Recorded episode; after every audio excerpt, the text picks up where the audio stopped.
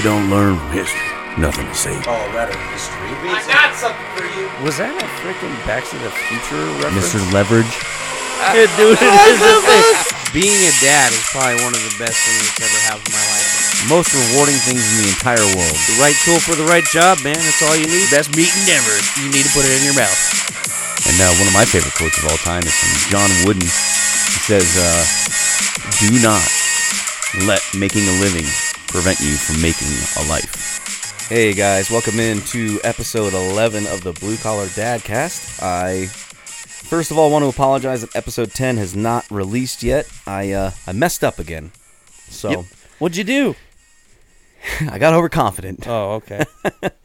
I was thinking that uh, I was able to talk without headphones, and yeah, your, your microphones are great at your house. It was just me sitting too far away, so I, I apologize, everybody. I'll, I'll work on that. It's going to take a full day. Ten will be out some point in the future. Um, it was just a bunch of babbling, though. it was Checking the system. Yeah, I was testing it out. It was not a bad episode. Though. No, it wasn't bad. I mean, it was a lot of good conversations. It was uh, a lot of fun. I I had a lot of fun. It was I good enjoyed it. drinks. Oh, really good drinks. That beer was insane. It was. It was like super carbonated wine. It was really good. Was interesting. I'll give you that. The captain. the was good. captain. Well, when it when it airs, if you want to go back and check it out, it really is just us kind of shooting the shit, and uh, yeah, yeah, it was fun. It was a good episode. I enjoyed I- it. I- yeah, it was a lot of fun. Today we're kind of gonna skip all the the beginning intro stuff that we typically do. No, no offense to the fam or you know the, the listeners that love the jokes or uh, Or hate stupid them, people or hate them, but still want to listen to them. I mean, I don't know, Yeah, look at, listen to these guys right? talking about stupid people. Yeah, these guys are stupid people. They should put themselves in the stupid people section. And we actually did in episode nine, right? Yeah, Yeah, the, The one where the we went history out of us. the history of us. Yeah, episode nine.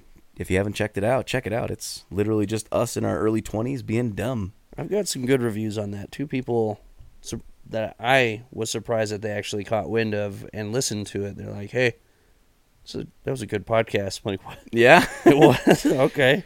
yeah. I mean, shout out Ashley. She she listened to it Yep. and Yep. wrote us on our uh, our uh, Instagram. And if you want to find us on socials, we're actually pretty active now. Um, you can find us. I believe the Instagram is BCDcast, and that's all it is. Not the BCDcast, just BCDcast, and we have Facebook as well. I think we're still working on Twitter, Chad. Still working on Twitter. That's me. That's on you. And then you can obviously always email us at uh, bcdcast at yahoo.com. So we're, we're out there a little bit here. We're, we're putting our feelers out there. I mean, Yeah. 11 episodes in. If you got suggestions, you know, Any any type. If you got topics you want us to talk Yep. about, yeah, yeah, or just tidbits of something that we missed. there you go. Say Yeah. you're a a history buff and we totally glossed over something. Yep. Call us out. Yep, agreed. And we will do better next time. That's that's kind of the whole point of this. Um, eh, to the topic at hand for the day, uh, we are finally doing the Sand Creek Massacre, and this is most certainly going to be a two-parter. So, Yeah, I think we flipped over that uh, metaphorical rock and found that this was going to take some time and some, well, finesse and to deliver. yeah, definitely. I mean, there's there's still living members of that tribe. Yep. So, you know, we want to make sure that what we say is factual, correct. I've I've done my history. I've started reading a book. No, that's cool. And we're actually going to go visit the exhibit Yes, tomorrow morning We at are. the Natural. Uh, Is it natural history- or is it just because Randy said the Colorado History Museum? Oh, that's right. I've- it is I the don't think I've- Colorado History Museum. I don't It think is. I've ever been there. Dude, it's cool. They have like dioramas and stuff, of, like what the Colorado Territory looked like in certain time time frames and stuff. So like nowadays spear, you know, Yeah. it, it it just shows you What it looked like with What it horse looked and like. buggy, horse and buggy. dirt roads. I love Yep. those pictures, man. I really do. Well, And then Autumn's all like, "No, I don't want to go. It sounds boring." And I'm like, "It's gonna be fun." I said Jordan really liked it, and she's like, "Oh, did she? Oh, okay." oh, it's gonna be great. So So yeah, so we're gonna go see the exhibit tomorrow, and I mean it's gonna help part two, part one. We're we're pretty I mean, we're pretty well into with our research part one. I don't think there's going to be any uh, lapses in in the stories there. Um, but the surprising part to me is this thing is overlooked, man. It, it, sure is. It doesn't get the publicity that it should. It it it the YouTube video that I found, like one of the longest ones, when I when I first started looking into this. Obviously, it's how I start looking into stuff. Is I'm driving down the road, put on a YouTube video, and listen to it. Right. Same. Same. So you know, I'm driving and and uh, I was like, wow, this is really comprehensive. You know, there's a lot of information in this video. It was, it was an hour long video. Are you serious? Yeah, and it was put out. I want to say seven years, six or seven years ago, and there's seven thousand views on it. And that's it. That's it. A thousand views a year. Like, how I don't know how this isn't more publicized, and maybe that's kind of the more I dove into it, maybe that's what they wanted. I mean, Chivington did pretty much walk away. Yeah, he did, and that's the unfortunate part. And there's Easter eggs around. I mean, call it what you will. Yeah. There, there's things that if you've been downtown that you've walked by, you'd never know. Right. And one of the characters that we'll bring up today, they're not a character; they're a real historical figure. Uh, they have a memorial plaque up mm-hmm. on one of the buildings, uh, 15th in Arapahoe. And I actually went, saw it, touched it. Yeah, you sent me the picture it. of it, yeah. And people do remember. Uh, I was literally days after uh, his um, the day he died, and uh, flowers were taped to the wall that the plaque. Like, so people do still remember. So people do remember. Can't wait to get. Uh, can't wait to cover his stuff. Yeah, they're all very interesting to me. Yep. Every every player in this game. Yes, sir. No matter no matter the skin color. Let's let's just put that out there right now. No matter the skin color, I mean, they're just this whole story's it's, it's gripping, man. It's very gripping. It's gripping indeed. Um, so we are going to do the drink review though, because I did go out of my way again, in lieu of what we're doing. The the subject this um, small batch bourbon whiskey, forged in fire, is called Horse Soldier. And if you read the back, and give you a little bit about, um, it was formed by some 9/11 veterans. Oh, okay. Um, or after 9/11 veterans. Um, but the synopsis of it is the United States of America was forged by pioneers, bold trailblazers, explorers, and warriors. In the American spirit of adventure, we proudly present Horse Soldier Bourbon Whiskey. Well, how about that? So, yeah, it sounded good, looked good, and it was not freaking cheap. So, yeah, we'll be sure to give a uh, a good review on that. I'm sure it's amazing. Well, well we will give a proper review at proper. some point. All right, I'm gonna pour it up. Let's do it. All right. Cheers, brother. Cheers. Cheers. Cheers, everybody else. Here, here we go.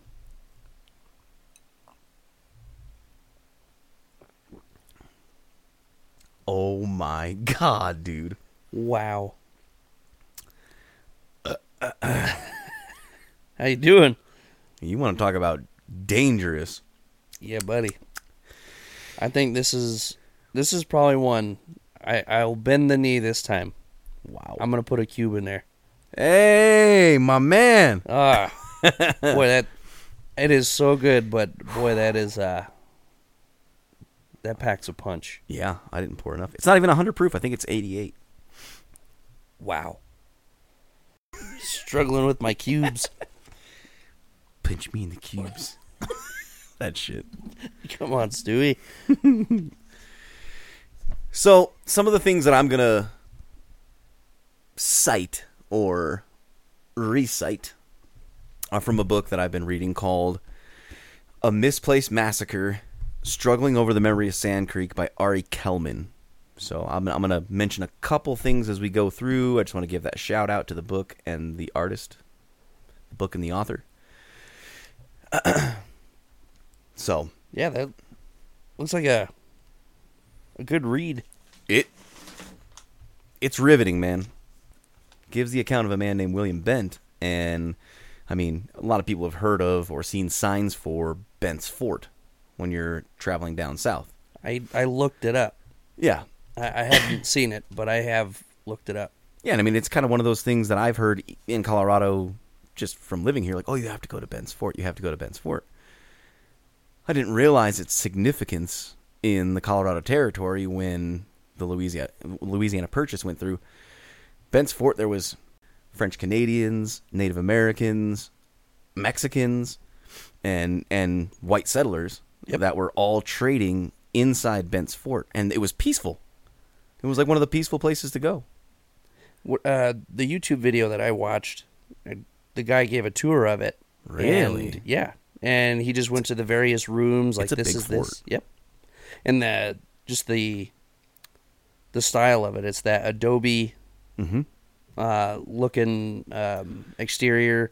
and and you see it now, and it's got the uh, the holes in it for military operations, and that's something that happened later. Oh, okay. From that video, though, watching it, Yeah, he was going through the various rooms and he pointed out this window. You mentioned a window, but I Mm-hmm. think this window was used. And I'll just go off of what the gentleman said. Maybe you can tell me I'm, if I'm wrong. I, I didn't get too much into the original old old fort, so Got it. I know like the brief overview. But go ahead. Well, there was still the these stigmas with the natives, Mm-hmm. and this window is where they would trade with the Native Americans. They weren't allowed necessarily in this particular. Not Uh, not true. It's not true. Not true. Oh, good. I, am Well, sure at, a- can- at a certain point, um, that did happen, just based on what happened because the eventual situation of William Bent was he married an Native American woman, Okay. and her name was Owl Woman, and she was the tribe's, if I'm not mistaken, their um, like spiritual guide, basically. And she married a white man, and they had four kids together. She actually died in in childbirth with the fourth. Oh, Um, and you know William, being you know a white man uh, who went to college and all that stuff, wanted his children to learn both cultures. He he wasn't just one sided. He wanted his chil- his children to learn both cultures. So, um, the most notable of all four children is George Bent, and George actually went to. I don't know if it was called the University of Missouri at that time, but went to, to college in Missouri, which was William Bent's hometown. This, this was 1835 when all this trading was going on, when William Bent's fort was like the trading post. So between 1835 and 1843, when George Bent was born, he met Owl Woman, and I actually I I'm gonna go back on my, my previous statement because I do remember she was actually the daughter of a Cheyenne chief, not their spiritual guide. Her mother was the spiritual guide for the for the Cheyenne. Um, but in 1843, George was born. You know, this is before the Civil War, all that stuff. So he goes to college in Missouri and learns the ways of the whites. You know, and I mean, really, truly, that's what it was. You know, he for he wanted him to learn both cultures, so he could be a cultured Native American, Native American white man, whatever, however you want to call it, mi- Yeah. mixed, whatever. biracial. yeah, however you want to, however, however you want to label it, it doesn't matter. Yeah. Um, so he graduates from college and actually joins when when this is really interesting. When uh, the Civil War started, he was recruited by the Confederacy to fight against the Union. Yeah. So he joined the Confederacy, fought I think it was two two or three major battles with the Confederacy against the Union. Never, you know, he didn't die, obviously. Um, and then left, went back, and because of everything that was going on with the Civil War, you know, whites against blacks, and because the the West was unsettled, the Native Americans were concerned that when the war was over, that I mean, either way, if the if slavery was to continue or if slavery was abolished, that it didn't matter that they were going to come out west and enslave the natives. So, because of that, and because George looked like a Native American, he didn't actually go back and live with his dad. He went and lived with the Cherokee.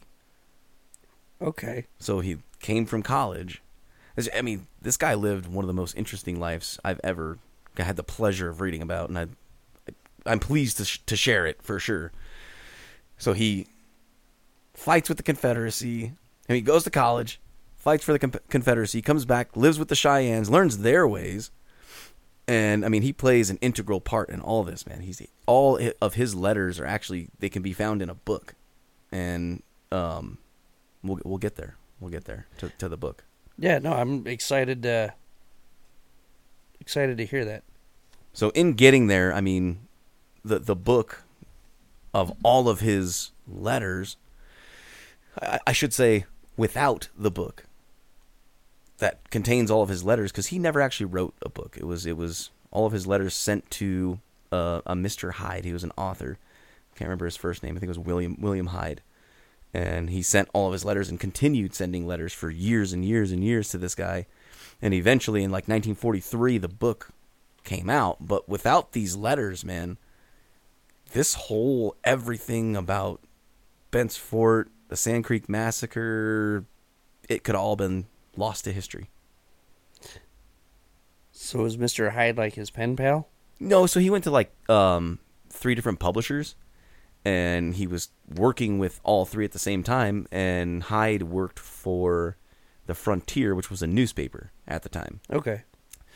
So he was, and then we'll get into this next next episode. We might get into it a little bit today. I don't know, but I don't. Yeah, can't do it. Can't do it. Okay. So Hyde Hyde was the publisher for the Frontier, and we'll we'll get into that later. Okay. Probably next episode. Can we at least get the title of this book? Sure. But then everyone's gonna go look it up and read the book before I get to tell you all all the cool stuff. it's literally, I mean, self explanatory. It's called The Life of George Bent, written from his letters. And the guy's name is George E. Hyde. I was wrong, but it is Mr. Hyde. So, don't do it. Don't you do it. Put the library card down. Yeah, put your library card down. okay.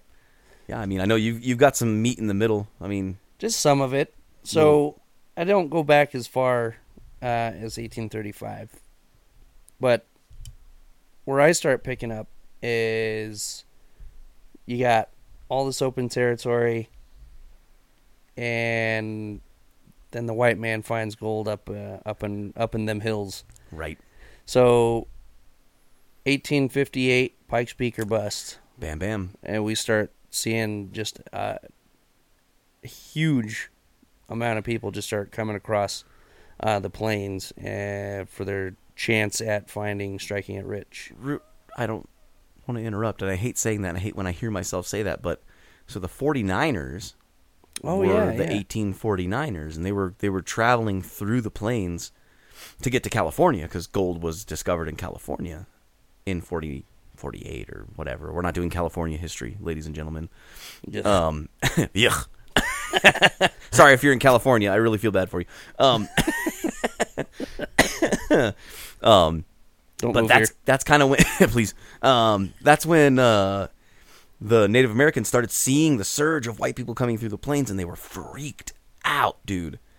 And that's as we know them as the 49ers, and that's when they kind of went on the on the, you know, defensive or you know, like okay, we need to Keep an eye on these people. Yeah. You know, like who are they? What are they? Why are they? right. Why are they here? All and that. and in 58, gold's discovered right here. Yeah, we're before they were passing through. Now they're not leaving. Exactly. Settlements were being built. Yep. Yep. And yeah, I mean that's really kind of what re- really starts the the fuse to what's coming uh, ahead here. I mean, 1858, tons of people coming across, and slowly just tensions start to rise a bit. You know, you got folks that are uncertain of each other. Yeah. I mean, what do you think's going to happen? Right. I mean, You know? it's You got a, you got a civil war going on further to the east. which everybody has a, like a militant mind at that point. You know what I mean? Like their their minds were very. We're, we're, we were fighting ourselves.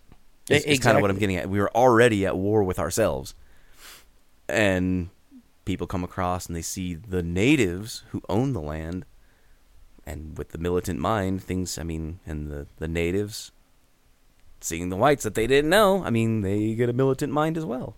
Yep, for sure. Well, and a lot of them, right? Yeah, pr- protective mind. Really, they're trying to protect their ways. Yep. So the Treaty of Fort Wise, Yeah, where we presented a a treaty where they signed over 53 million acres. 53 million acres of their own land. But not all of the chiefs were there for that. Not all of them. There were 10 of them. Right. Uh, six from the Cheyenne, four from the Arapaho. Yep.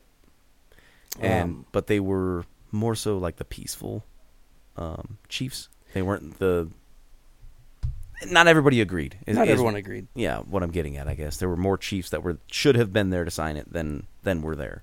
Well, right. And each tribe had what are called dog soldiers. Yep. They were the ones that they, they just kind of, you know, F the man. They didn't. They didn't really abide by it at all. They Yeah, and they're continued to hunt on the land, and Yep. so These chiefs did what? Yeah, they did what? So again, another one of those those deals where it's like, eh, the fuse is the fuse is burning, Mm-hmm. and i- i- as long as they continue to hunt there, they just they just it, were blatantly ignoring the treaty. Did you want to talk about the chief names? Sure. Okay. Was Le- Lean Bear was in there, right? Lean bear, tall bear, black kettle, white antelope, little wolf, and left hand. Those were the six from the Cheyenne tribe. Yep. And the four Arapaho chiefs: Little Raven, Storm, Shave Head, and Big Mouth. Big Mouth. I can relate to that guy. I think I think I mean little side segue here. I think it was really cool. The the Native Americans named themselves after a feature or like a skill or something. You know what I mean? So when you hear their name, you know what they're capable of. Know what they're capable of. I mean, I'm sure. I'm not going to pretend to know, but I know that these animals meant Yeah. a certain thing. Yeah, they were all spiritual. So like I said, side note. I mean, I, I just find that very intriguing and interesting. You know, I I do after all of this want to dig into Native American culture.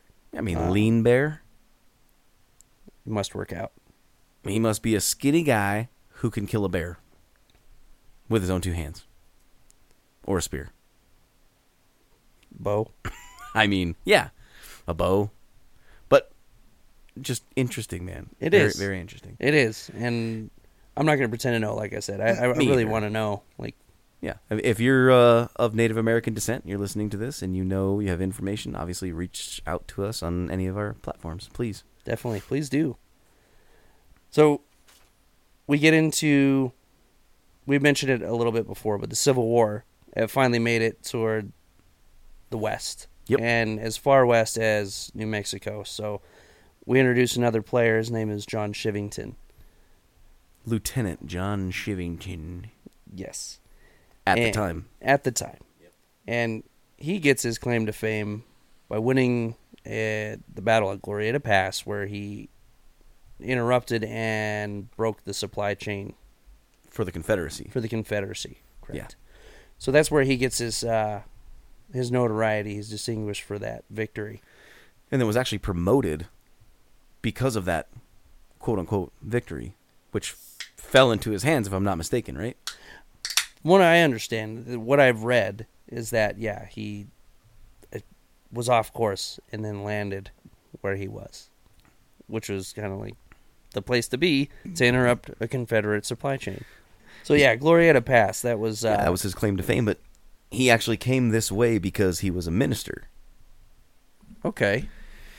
I don't remember what denomination, but it's not really super important. He was just a minister and was re- well respected for, you know, His ministry, being godly. yeah, you sure, know? which is shocking, and more, more to come on this gentleman. Yeah, it just gets very, uh, very interesting uh, as we go down this here rabbit hole. Right. Um, But Glorieta Pass, uh, it was a two day battle, just uh, down there in New Mexico. 1861, Actually, 1862. 1862. It was March 26th, and it lasted till. It was a two day battle, March 26th through the 28th, 1862. Okay. But not long after, he wins his battle, gets his sweet promotion. November 1862, uh, the first cavalry here in Colorado was formed. And I find it interesting that with all the Civil War stuff happening in the East and every bit of military, anybody who's capable of fighting, basically, was already recruited and fighting. And, I mean, basically because he stops a Confederacy supply chain in New Mexico, they send a, the first Colorado cavalry out west. It's just I, I don't know. It's just very that's interesting to me. It, yeah, He he, from what I read, he made it, and and so did Governor Evans at the time, made it as though there were. It was like an imminent threat, and throughout this entire thing, this entire saga that we're going to go through, they both made it like there was an imminent threat, a, Native American threat to the Western civilization. Well, yeah, it, it was formed to protect from Confederates and the natives. Yeah, because there was an, in, an imminent threat. It, alleged. Right. I mean, yeah. But yeah, th th so this cavalry, which is a, another thing that makes you say, hmm, was comprised of uh, uh, men from the Colorado First Infantry. Huh. So that's it's kind of a that's a change from your day to day Right. infantrymen to cavalrymen. Yeah, and then uh, later on, the third cavalry is formed under Colonel John Chivington again. But it's formed because, and I guess back to the former, what I was saying, unless you have more. I have information on the third. Um, but they were. It was basically just Joe Schmoes. You want a gun? You want to fight the natives? Here's a gun. Yeah, what was that strange word, dacers? Dacers, yeah. It was a hundred dacers. But that third uh, Colorado infantry, they they had a cool nick. Well, they had a interesting nickname. Yeah, not not cool, I guess, for Chivington, right? Not cool. But you mentioned Governor Evans. Uh, he seemed to really want to have peaceful terms with with the natives. Uh, he you know he went out for peace talks. Yeah, I mean it. It appears on paper as though he uh, he meant well, but I mean, really, who knows? He he was charged with building the in, the transcontinental railroad through their territory, so who knows if his peace talks and all that were actually? I mean, there, there, there's I I mean, we can get into all the different where he basically said, you know, no peace. If you want peace, you show up at this fort. Blah blah blah. We can go into details if you want. Well, yeah, he set up a peace talk, and basically the dog soldiers that we mentioned earlier Mhm. prevented the chiefs from actually going. Held him captive. Yeah, held. Yeah, like you are not going to talk to this man about peace. There will be no peace. And And Evans was pissed. he, yeah, he he was definitely pissed. And Chief Roman Nose he's an Arapaho. Uh, Chief sends word to Governor Evans that uh, the Cheyenne, Sioux, Kiowa prefer war. Like prefer war. That's all muddled. That is that is muddy water there because there was the the Cheyenne and the Arapaho were very peaceful tribes. And I mean they had their dog soldiers, obviously you have to. When Getting you're when crowd you're riled up. when you're at war with different Native American tribes, you have to have your dog soldiers because they were at war with each other too. Over land, over you know, Yeah, they were battling the Utes. the U- I mean, they were all at war. The Sioux, the Sioux, the Cheyenne, the Arapahoes, the there's like three others, the Utes, um, a couple other more. And they they were all at war with each other, and and eventually they did join forces, but not until later, man. And that was the thing is like they they were under this impression that the the whites were under the the impression that the Native Americans were joining forces, like like you just said, to all the dog soldiers are joining forces to fight against the Coloradans or whatever, and it's that wasn't happening. The Cheyenne and the Arapaho owned the main part of the territory, and they were willing to talk this out. But their dog soldiers were preventing a lot of it. I mean, wouldn't you? Because it's your land. You've been there. Your your tribe has been there for Your way of life is being disrupted right. But And like you said- you've been there for forever. hundreds and hundreds, maybe thousands of years. Who knows? Exactly. And your way of life's being disrupted. Exactly. Yeah. And threatened, you know? Yeah, and they're taking land from you all of a sudden. Like they just come in and put a stake down, and this is my land. No, There's the treaty. This is a treaty where this is more about this is me, not you. right. like I'd be pissed too. Like no, you are not. I don't care who you are. I understand that these are new guys in town. They have guns, and they're trying to teach you about farming and weaponry and hunting and all this stuff. Like better ways to reform yourself and and your your tribe. And they were they were they were helping, but at the same time, was it really you know was it meaningful was it something that they were doing for another purpose Assimilate or assimilate or die pretty much. But yeah, basically things were starting to dissolve. yes Uh, big time We get to uh, 1863.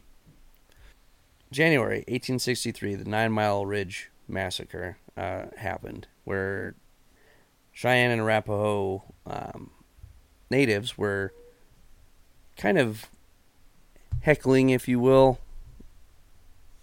a uh, a wagon train headed east, full of supplies, non non militant.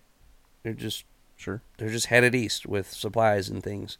And it was said that the natives were just, hey, we're famished, we're hungry, help us out, give us some food. oh And there probably was a language barrier, and that's just that's just my my adage. yeah But the the wagon train leader was like, no, like, we're not. We're not. Get out of here, We're not kid." doing this. You know, move on. Yeah. yeah this Get out of here.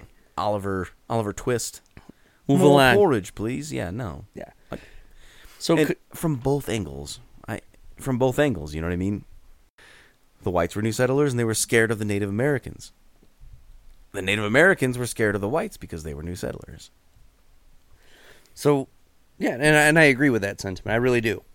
Uh, I mean, tensions have been nothing but building at this point, right And this this this train leader was like, "Nah, dude, you're not. I'm not giving you food." And the natives were pretty desperate uh, to the point where they corralled the train, which caused a a wagon to tip. And with that happening, folks anxious, guy shot one of the natives. And uh, you know, the natives collected their guy and then they then they went off. Uh, but there were so many people in the wagon train that were like so pissed at the wagon train leader that if it weren't for a couple of them, it was said that they would have lynched him that night. Doesn't matter because the wagon train leader?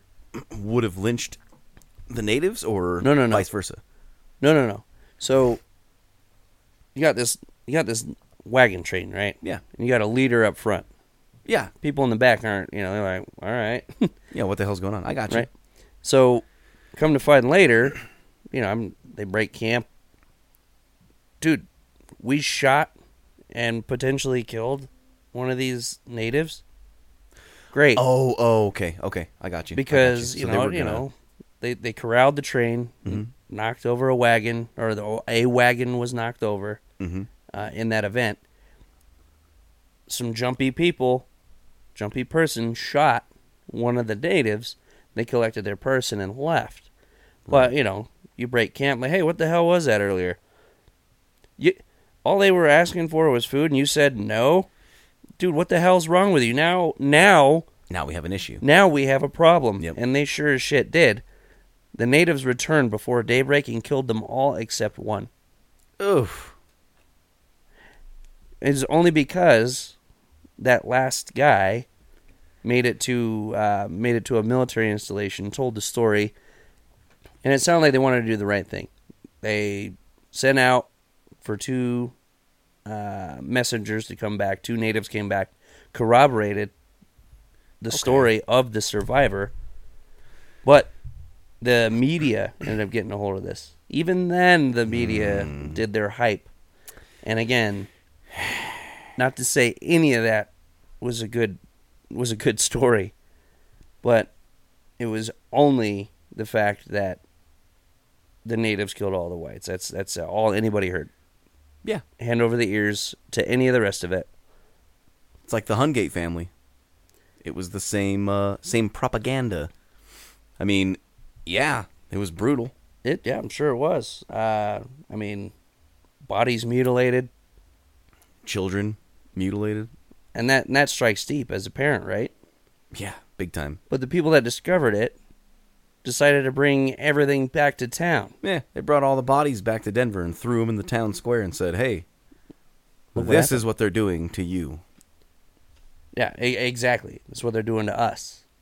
It's like, "Do you want this to happen to your family?" And then, bam, blows up. Right. I mean, What they don't capture is the Hungates were they were in a bad spot, and the natives were they were on a rampage. they were. Denver was, in a sense, under siege. Yeah. Like all the supplies in were cut off. Mhm. Farms were getting destroyed by locusts because, well, I mean, I, I'm not a farmer, but they were getting destroyed by by locusts. I mean, you want to talk about how, how bleak it was as far as su- supplies go? The Rocky Mountain News was printed on pink tissue paper. I wonder how they did that. I'm kind of curious too. I don't necessarily know how newspapers are printed. I mean, mean, I've it. seen it before. Think but- about a printer. Well, back then it was just stamp, Yeah. stamp. so stamp, yeah, Stamp, stamp. Okay. Well, the horror, it was all on pink tissue paper. Sorry. hmm Uh, but eventually, like with the tribes moving in, Denver was put under martial law. So Denver's under martial law. Denver's under martial law. Tensions are high. I mean, they threatened martial law during our COVID bout, right? Yeah, they did. and that sent people into shock. So folks folks are on edge at this point. And that is where you touched on it earlier, but the third cavalry being formed. Okay. It was uh, comprised of 100 volunteers, and it was, uh, yes, Chivington saw oversaw most, if not all, military operations, Yep. but a George Shoup over the Bloodless Third. The bloodless third. Imagine during the Civil War, you're a colonel, and somebody calls you, you're one of your battalions, the bloodless. You ain't killed anybody yet. You haven't seen shit. Right. You've done nothing. Basically, that's what they're saying. You've done nothing. Yeah, no, it was, it was a volunteer regiment, volunteer army. I think I said it earlier. If not, it was just dudes that were dudes that were scared, and they're like, "Yep, let's go." Yeah, no, I'm. Those those guys aren't going to infringe on my rights. Right. My right.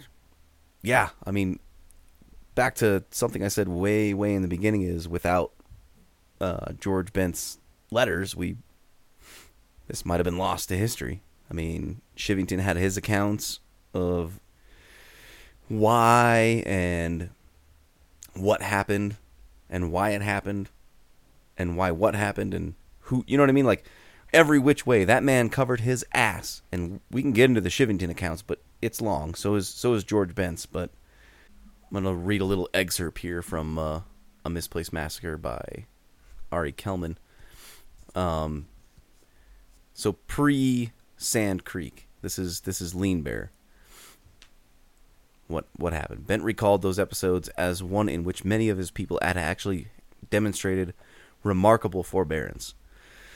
Bent remembered Colorado troops in May 1864 murdering Chief Lean Bear in cold blood, even though a year earlier the chief had visited Washington as part of a peace delegation and had papers to show that he was friendly. In the event, when Lean Bear was approached, uh, intending to show his papers and shake their hands, their commander op- ordered them to open fire. Then the troops shot Lean Bear to pieces as he lay on his back on the ground. That's in quotations from George Bent. Other similar episodes followed, Bent wrote, suggesting that culminatively these attacks made the Cheyennes very angry.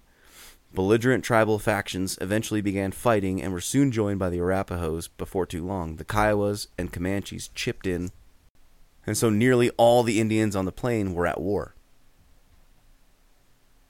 One event, man. I mean, it takes one, and that's where, I mean, after that is when the family were scalped and, and murdered. These these letters, I mean, we are running out of time a little bit. We have a little bit left, but too much to go any further. Any that, further. That, that's appalling. Yeah, I mean, the man was flying a United, an American flag, a United States flag, and bringing his peace medallion and his peace papers that he was issued from Abraham Lincoln himself. And they just they just shot him pretty unfortunate that this is uh, schmoozed over. I can't believe it. I literally, I'm I'm appalled at, at two things really. The acts themselves, the situation itself, and how the fuck has this not been made a movie? Dances with Wolves. That's what I'm saying. How has this not been made a movie where people can see this in live action? Because that's how people get their information these days. Anymore, it's got to be on a screen. It's yeah, not going to be in a book. I mean, maybe it's something where they, they don't have enough actual natives to play the parts because it hurts so much. Because the way this book starts is actually at the the memorial or the christening or whatever you want to I don't know exactly what it's called, but the, the opening of the Sand Creek Massacre memorial at the site. Which is in it's like four miles northeast of La Junta. You know, looking at the maps, I mean, so geographically, folks, we live in what's called Arapahoe County. Yep. And the Arapahoes. Right. And then just looking at it, you just makes me feel closer to this event even more so like hey, if it was intentional or not these breakdowns of the counties and that. I tried to follow geographically the the flow of said Sand Creek, mm-hmm. the Big Sandy. Yeah. Um I mean anymore it's you know, maybe maybe it's global warming in that, but uh it's it, gone. It, it, it's gone or you know, it's it just acts as a runoff, but Right. Um I tried to follow it and and it's hard to place. That's kind of the sad part. Is they actually historians, not not the Native Americans, because the Native Americans actually go to the site of Sand Creek and because their bodies were left there. They were they were mutilated and left there just to for the crows to rot away. Yeah, for the crows. So the natives know exactly where it happened and George Bent's letters say exactly where it happened. And for a while, historians would not listen to the natives, like years and years in the 70s and 80s, 90s, 2000s, until I think it was uh, made a national landmark in like 2014 or the, the 2010s. And they would not, the historians would not listen to the natives as to where the location was like, no, we no, no, we know more than you. We know. It's like, no, you don't. You don't know shit. Right. You don't know anything. What do you? What do you mean you know more than us? Like this is this is our family. This was our yeah burden to bear. The people that are most connected with the land, like the most connected with the land. Like I, I'm just saying, like straight up, the folks, like lived off it. Yeah, and they know exactly where it happened, man. Yeah. So they lost Sand Creek for about I think I read about 14 years. They couldn't find the exact location of Sand Creek until they finally started listening to the natives. And I hope to see it. I hope So- to see it it's a long ways away. Stand man. there. It's like four and a half hours. from where we are. Yeah. Eh, I'm still gonna go. no, no, it it deserves the drive. Yep. After everything that we've read, Oh, I'm I'm wholly invested. Next Yeah. next episode, we're gonna get into every detail that I've learned. This one was kind of like a very brief overview, kind of kind of what we've researched and all that stuff. But and this is still skimming. literally, it's giving you the watered down skimming.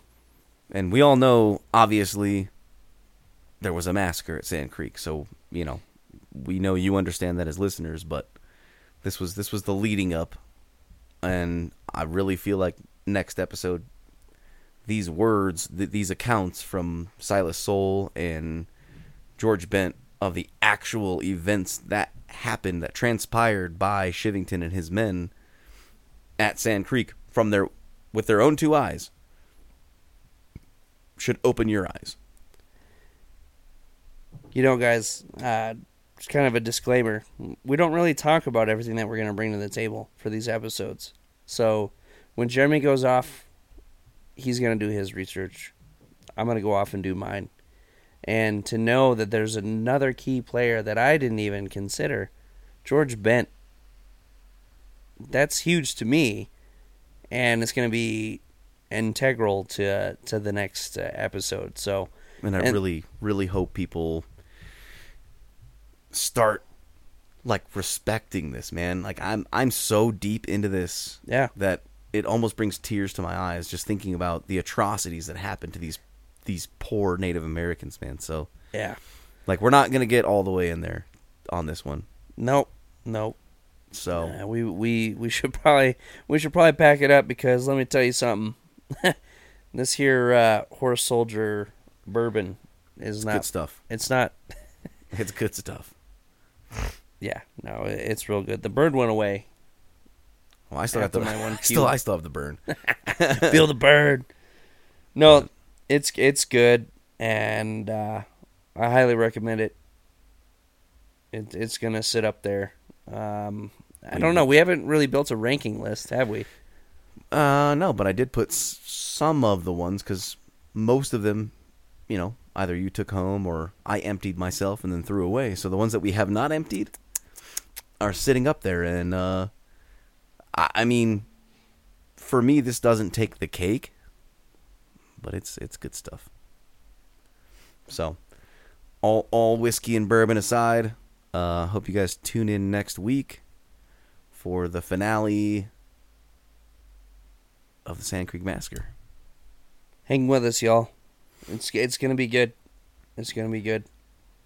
Might make you cry. Yeah, no, this has been a journey, and uh, it's a bit of an emotional one. Oh, it's gonna be yeah, crazy next week. I'm, I don't even know if I'm ready to be completely Yeah, no, for sure. So we'll uh, we'll even bring details on what we saw at the uh, the exhibit tomorrow. Yep. Excited to see what that uh, what that has to offer. yeah, we'll come in with a with a fresh, even a even a more fresh perspective. I mean, we were not there, Not not even. you know. Not at all. Love and respect, guys. Love and respect. And uh, again, anyone listening, if we botched anything, call us out. We want to hear it. We're Yep. not historians. We're people that are just reading stuff, And we love our history. together. And we do love our history. And we love sitting down here, drinking some scotch or bourbon or whatever, and talking about it. Yeah. So we're just trying to put it together, melt it down, and deliver it to you guys. If there's something that we missed, please call us out. You can find us on Instagram, Facebook. Soon to be Twitter. Get on that. Fuck you. BCD Cast. And with that, one more clinky, and We'll call it. we're out.